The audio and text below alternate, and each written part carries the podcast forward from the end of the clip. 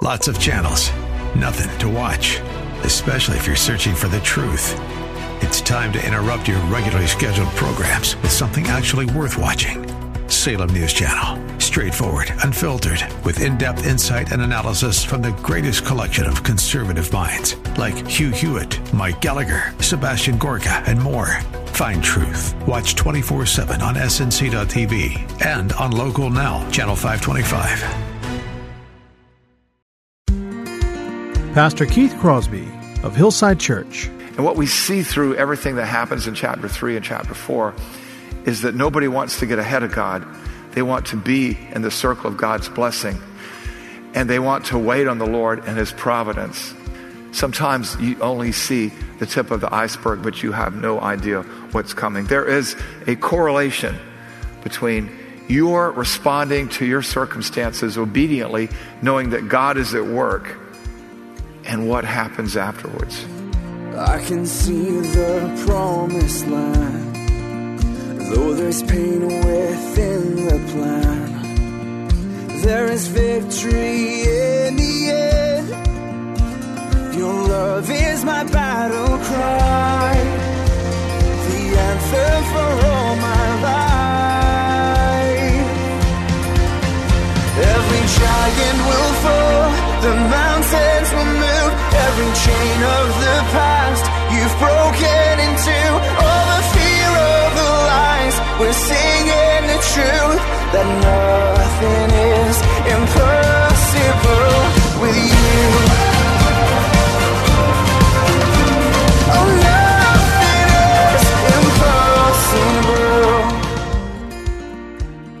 Hello and welcome to today's edition of the Grace to Live radio broadcast with Keith Crosby, Senior Pastor of Hillside Church in San Jose, California. We are so delighted that you've chosen to spend time with us today on the broadcast. And as always, we would encourage you to follow along with us in your Bibles if you can. On today's program, Pastor Keith will be taking us through a series on the providence of God, where we'll be making stops in the book of Ruth, in the Psalms, and also in the book of Job. So if you have your Bibles, please turn with us today to the book of Ruth. Now, here's Pastor Keith with today's study. Father, we thank you for this day, the opportunity, Lord, to wrap up this study of the book of Ruth and to understand that you are involved in every detail of our life, Lord. The world says that the devil is in the details, Father, but we know that you are. Through your hand of providence, even when we can't see your presence, even when we don't know what's going on around us, even when the world confuses and confounds us, we know that you are there guiding us with your invisible hand, setting up guardrails to keep us on course, and also to bless us in ways that we can't imagine, sometimes in this life, sometimes in the life to come, and sometimes in what you do through us for generations. We see all this in the book of Ruth, Lord. Help us take encouragement from it. Help us to have hope in daily life as we live out our lives and our witness here. Help us to have hope in hellish times as well. In Jesus' name, amen. Well, how did we get here? I feel like we just got four weeks is probably one of the shortest sermon series I've ever done. But Ruth is four chapters, and really each chapter is like uh, an act in a play. So today we continue to talk about providence and your our obedience. And the tip of the iceberg, that's what today's message is entitled, the tip of the iceberg. Uh, it's part four in our series in the study of Ruth. And as we continue our discussion of providence, God's intimate care in every detail of our lives for His people and bringing about His kingdom, we want to talk again about providence's connection correlation with our obedience. I cannot emphasize enough the incalculable worth and results of your obedience to God's will, found in His Word, as you live out your lives, also guided by your providence. His providence, I'm sorry. God will use your obedience to accomplish great things. You know, in your company, you may not be the rising star, and you may be invisible to the powers that be, but God can use you in incredible ways. You may not be the coolest kid in your class. You may not be the big man or big woman on campus, but God can do great things through your witness by His providence as you respond to Him. You may be a stay at home mom. You may have left your career, and your colleagues may say, oh, oh, you know, right, okay, you're a mother, but you're not working. But you are because we know that the hand that rocks the cradle rocks the world. And your obedience will bear fruit in the providence and sovereignty of God.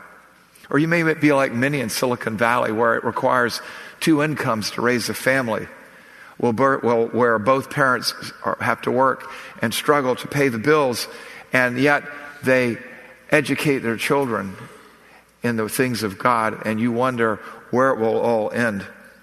You sleep little, but you disciple your kids, and in your fatigue, you wonder what now, what next. God in His providence will show you what now and what next. And there will be a cause and effect relationship between His providence and your obedience. God tells us that He uses the weak things to confound this world. And that has to do with providence. We are, Shakespeare said that every, the world's a stage and each must play a part, and you have a place on that stage, a corner, in the background, in the foreground, or center stage in the unfolding drama of God's redemption. And providence is where He works out all things to will and to work His good pleasure. And you have a part to play. And the question is, will you play that part and produce in harmony with His providence unimaginable results? Because really, what we see is we live out our faith in this world as God brings divine appointments to us, as God brings challenges to us to which we can respond, is what we see is only the tip of an iceberg. We know about icebergs, don't we? The tip of an iceberg. It's, you only see that much. But icebergs are giant, giant things. The largest iceberg in recorded history it has a very, very astounding name B 15. It had a surface area of 3,250 square miles. It was the size of the country Mauritius. And what you couldn't see was what was beneath the surface. And they, they speculate it could be something like, uh, if you pull that thing out of the water, it could be like between 7 and 11,000 square miles the tip of the iceberg. That's what happens with providence. There, we only see the tip. As we live out things on this earth, we understand there is a spiritual world around us, and there are ripple effects that go out from our obedience as we respond obediently to what the world calls the cards that God deals us. So that's providence, which brings us to Sir Isaac Newton. Providence and Sir Isaac Newton. How does that work? Well, his third law of physics was that for every action, every force in nature, there is an equal and opposite reaction. And in a way, that really talks about providence and our obedience. We respond to providence, and there is this reaction through what we do. And you can think of this, all of this, as we watch the story of Naomi and Ruth and Boaz play out as God and His providence moves them and gives them opportunities to obey and serve Him, sometimes at a great cost. But as we talked about last week, the generations that followed ended up beyond a horizon that they could see that literally blessed you and I with salvation. And sometimes, sometimes things don't seem to go right in this life, even for good people. Which brings to mind Jonathan Edwards. Jonathan Edwards was a faithful preacher. He preached in his church for 20 years. He was the greatest theologian that America ever produced, and we produced him before the Revolutionary War. You may know him of a sermon, Sinners in the hands, hands of an Angry God, that triggered the Great Awakening. And after 20 years of labor in his church, they fired him. I mean, they fired him hard and cold. And then, God's providence, no one would fill the pulpit because word got out. And once you fired Jonathan Edwards, who in the world would want to come? And so they had to ask him to fill the pulpit as pulpit supply for three years, which he did because he felt in obedience to God's call. And then later he left to become the missionary to the Mohawk Indians. And then later he was called to become the president of uh, New Jersey College. We know that as Princeton University. But providentially, God took him. He died from a vaccine injury, uh, smallpox vaccine. But people say, well, he died young and things didn't go his way and he suffered great hardship and he left behind a widow and something like 10 children. But you know what? He discipled those children. He poured into those children. He lived out his faith before those children, and they saw him dealt great blows. And how did that work out? Well, let's talk about that. Somebody traced the first five generations of Edward's family. What kind of legacy did he leave through obedience? The tip of the iceberg is what we saw in the first great awakening and sinners in the hands of an angry God and a famous theologian but his children and grandchildren, who were they? One U.S. vice president, the dean of a law school, the dean of a medical school, three U.S. senators, three governors, three mayors, 13 presidents, three, 30 judges, 60 doctors, 65 college professors, 75 military officers, 80 public office holders, 100 lawyers, 100 clergymen, 285 college graduates, and they lost count of how many missionaries. And he has a son, uh, a great, great, great, great, great, great, great grandson right now preaching somewhere in Texas. Providence and obedience. Sometimes you only see the tip of the iceberg, but you have no idea what's coming. There is a correlation between your responding to your circumstances obediently, knowing that God is at work, and what happens afterwards. And we'll see this play out in the conclusion of our study of, of Ruth today. You know, we started out in chapter one, Ruth and Naomi experienced ruin in Moab, you might say, because Elimelech and his sons moved there outside of God's will, and it cost the whole family dearly. Then the second uh, chapter is Ruth and Naomi coming back to Bethlehem, and Ruth says, Don't call me Ruth, call me Mara, because I'm bitter, because the Lord has dealt bitterly against me. She felt like, and rightly sensed that there was some discipline coming her way.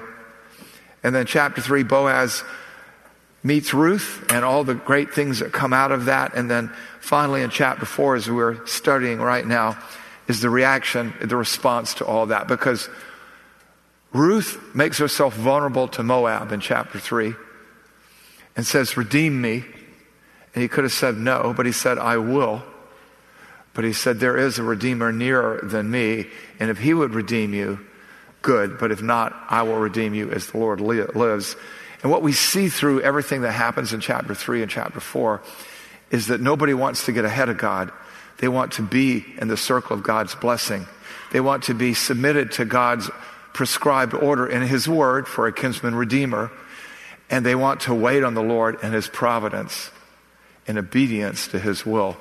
And we see the risk and reward that is playing out in real time for them as we look back through the pages of Scripture and the pages of history. What I'd like to do today is to organize our talk around three concepts so that you can see the parallels between their lives and their obedience and your life and your obedience.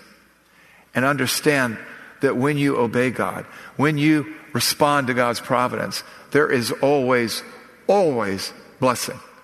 There is risk, and there is always blessing and there is always reward. And so let's start with the first concept. Concept number one is providence, obedience, and the concept of risk. And we see that in verses one through four. Now, Boaz, what's happened now is not, uh, Ruth has said, Redeem me. And he goes, You know, I sure will, if I can. But there is a Redeemer closer to you than me. And if he will redeem you, good. But if not, I will redeem you as the Lord lives. Now, he's got to go to that Redeemer. and say, Here it is. And so what we see is that they are doing what is prescribed in Deuteronomy uh, 25 and Leviticus 15 about a kinsman redeemer. God has an established order, and as we have these opportunities to obey, we have to operate within that established order, and that is what Boaz is doing. So providence, obedience, and risk. Verses 1 through 4. Now Boaz had gone up to the gate and sat down. All the elders meet at the gate. That's where all big decisions are made. It's like small claims court and large claims court almost. And behold, the Redeemer of whom Boaz had spoken came by. So Boaz said, Turn aside, friend, and sit down here. And he, that Redeemer, the Redeemer closer than Moab, he turned aside and sat down. And Boaz and he took ten men of the elders of the city and said, Sit down here. So they're going to have this parley, this powwow. So they sat down. And then he said to the Redeemer, "Not Naomi, who has come back from the country of Moab, is selling the parcel of land that belonged to our relative Elimelech.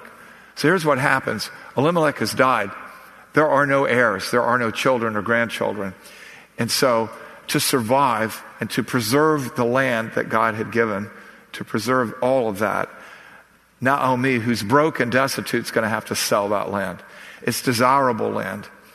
And so, the kinsman redeemer says, Okay, I will redeem it. So here's the risk and the reward.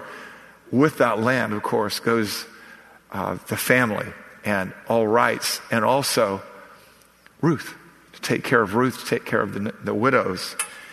Boaz wanted Ruth to be his wife. And this guy goes, okay, I'll redeem it. Well, wait a minute, that doesn't sound like God's plan, right? It's supposed to have a happy ending. I mean, but as we discussed, with obedience, there's always risk.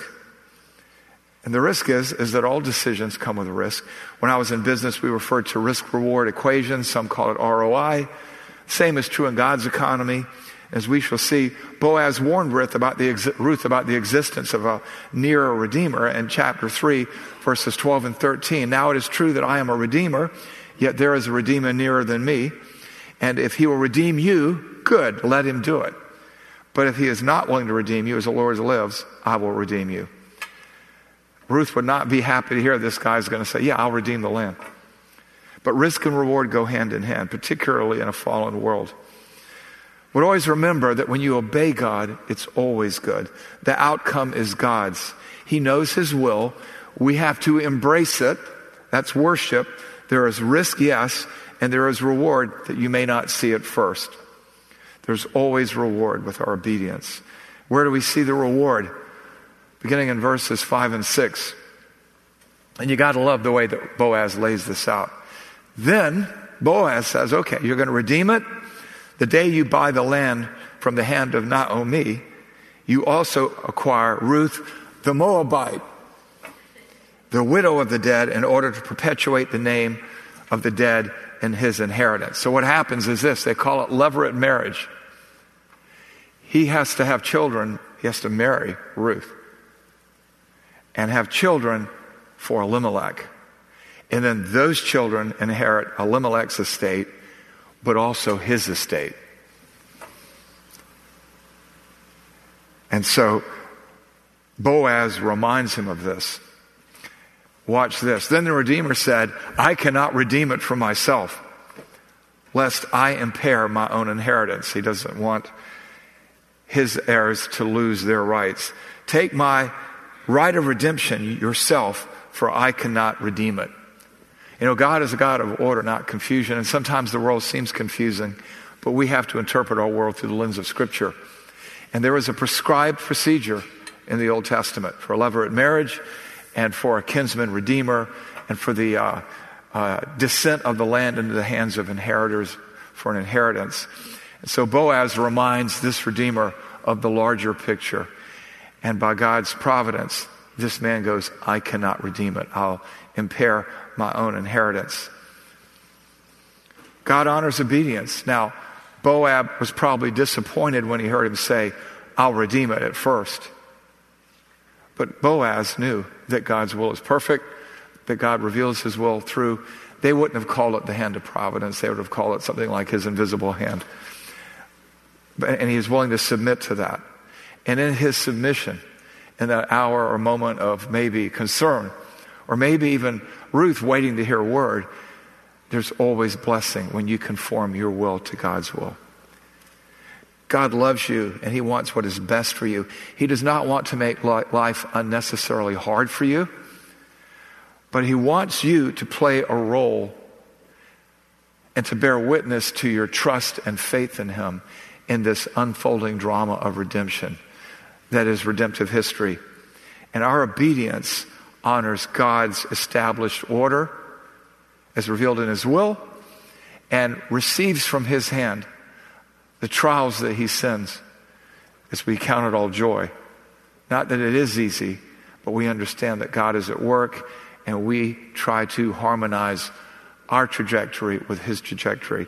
That's what Boaz is doing here. He obeys.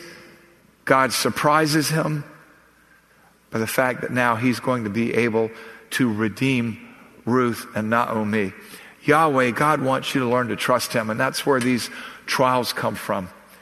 You know, these trials are part of his providential hand. So, what do you learn from this in the here and now, right here?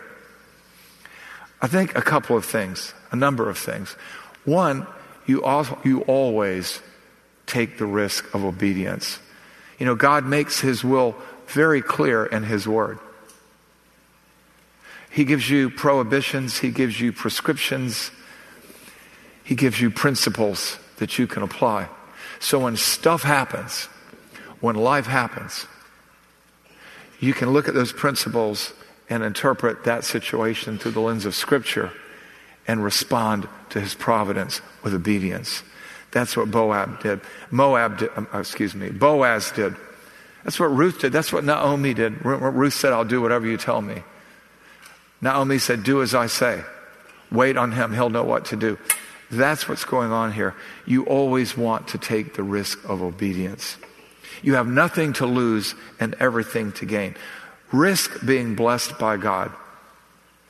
That's the first piece of application I would give you. And the third, a uh, second is just trust God. Trust God. His ways are perfect. He loves you. He's involved in every inch of thread that makes up the fabric of your existence, and that includes the slings and arrows of this life. He is always there, even when you can't see him. You may only see the tip of the iceberg, but you have no idea of the incalculable effects of your obedience. So risk being blessed by God, trust God, obey God. Concept number two, parallel number two providence, obedience, and redemption. Redemption. We see these in uh, verses 9 through 12. Then Boaz said to the elders and all the people, You are witnesses this day. I have bought from the hand of Naomi all that belonged to Elimelech and all that belonged to Chilion and to Mahlon. Also, Ruth the Moabite, the widow of Mahlon, I have bought to be my wife, to perpetuate the name of the dead in his inheritance, that the name of the dead may not be cut off from among his brothers and from the gate of his native place. You are witnesses today. I told you that Boaz pictures the, the kinsman redeemer that is Jesus Christ. He's a picture of Christ here. Because here's the thing by redeeming her, by redeeming her, it cost him. He's going to be have to have support her, certainly, and her mother, Naomi. But now it impairs his rights of inheritance. It's kind of like Christ sacrificing for us. He is sacrificing for her. So he's going to marry her. He's going to perpetuate the name of her husband, Mahlon, in accordance with what the Bible prescribed.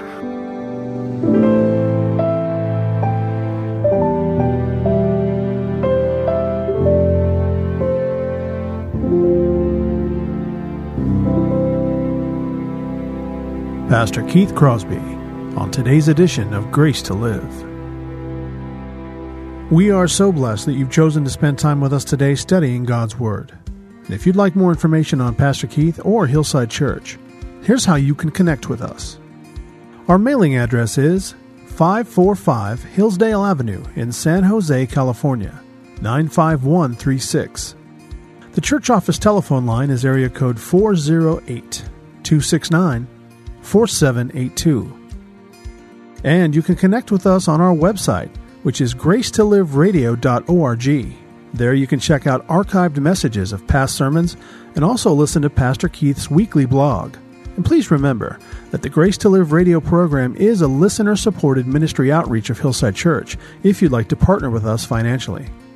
Again, all of these things are available to you on our website, gracetoliveradio.org. Also, I'd like to remind you that Pastor Keith and the staff here at Hillside always look forward to hearing from you. So if you'd like to drop us a note, you can email us here at keith at hillside.org. Well, we hope that you'll join us again next time for Grace to Live. But until then, I'm your host, Kevin Reeves, and on behalf of Pastor Keith and everyone here at Hillside Church, it is our prayer that the Lord will richly bless you. And thanks for listening.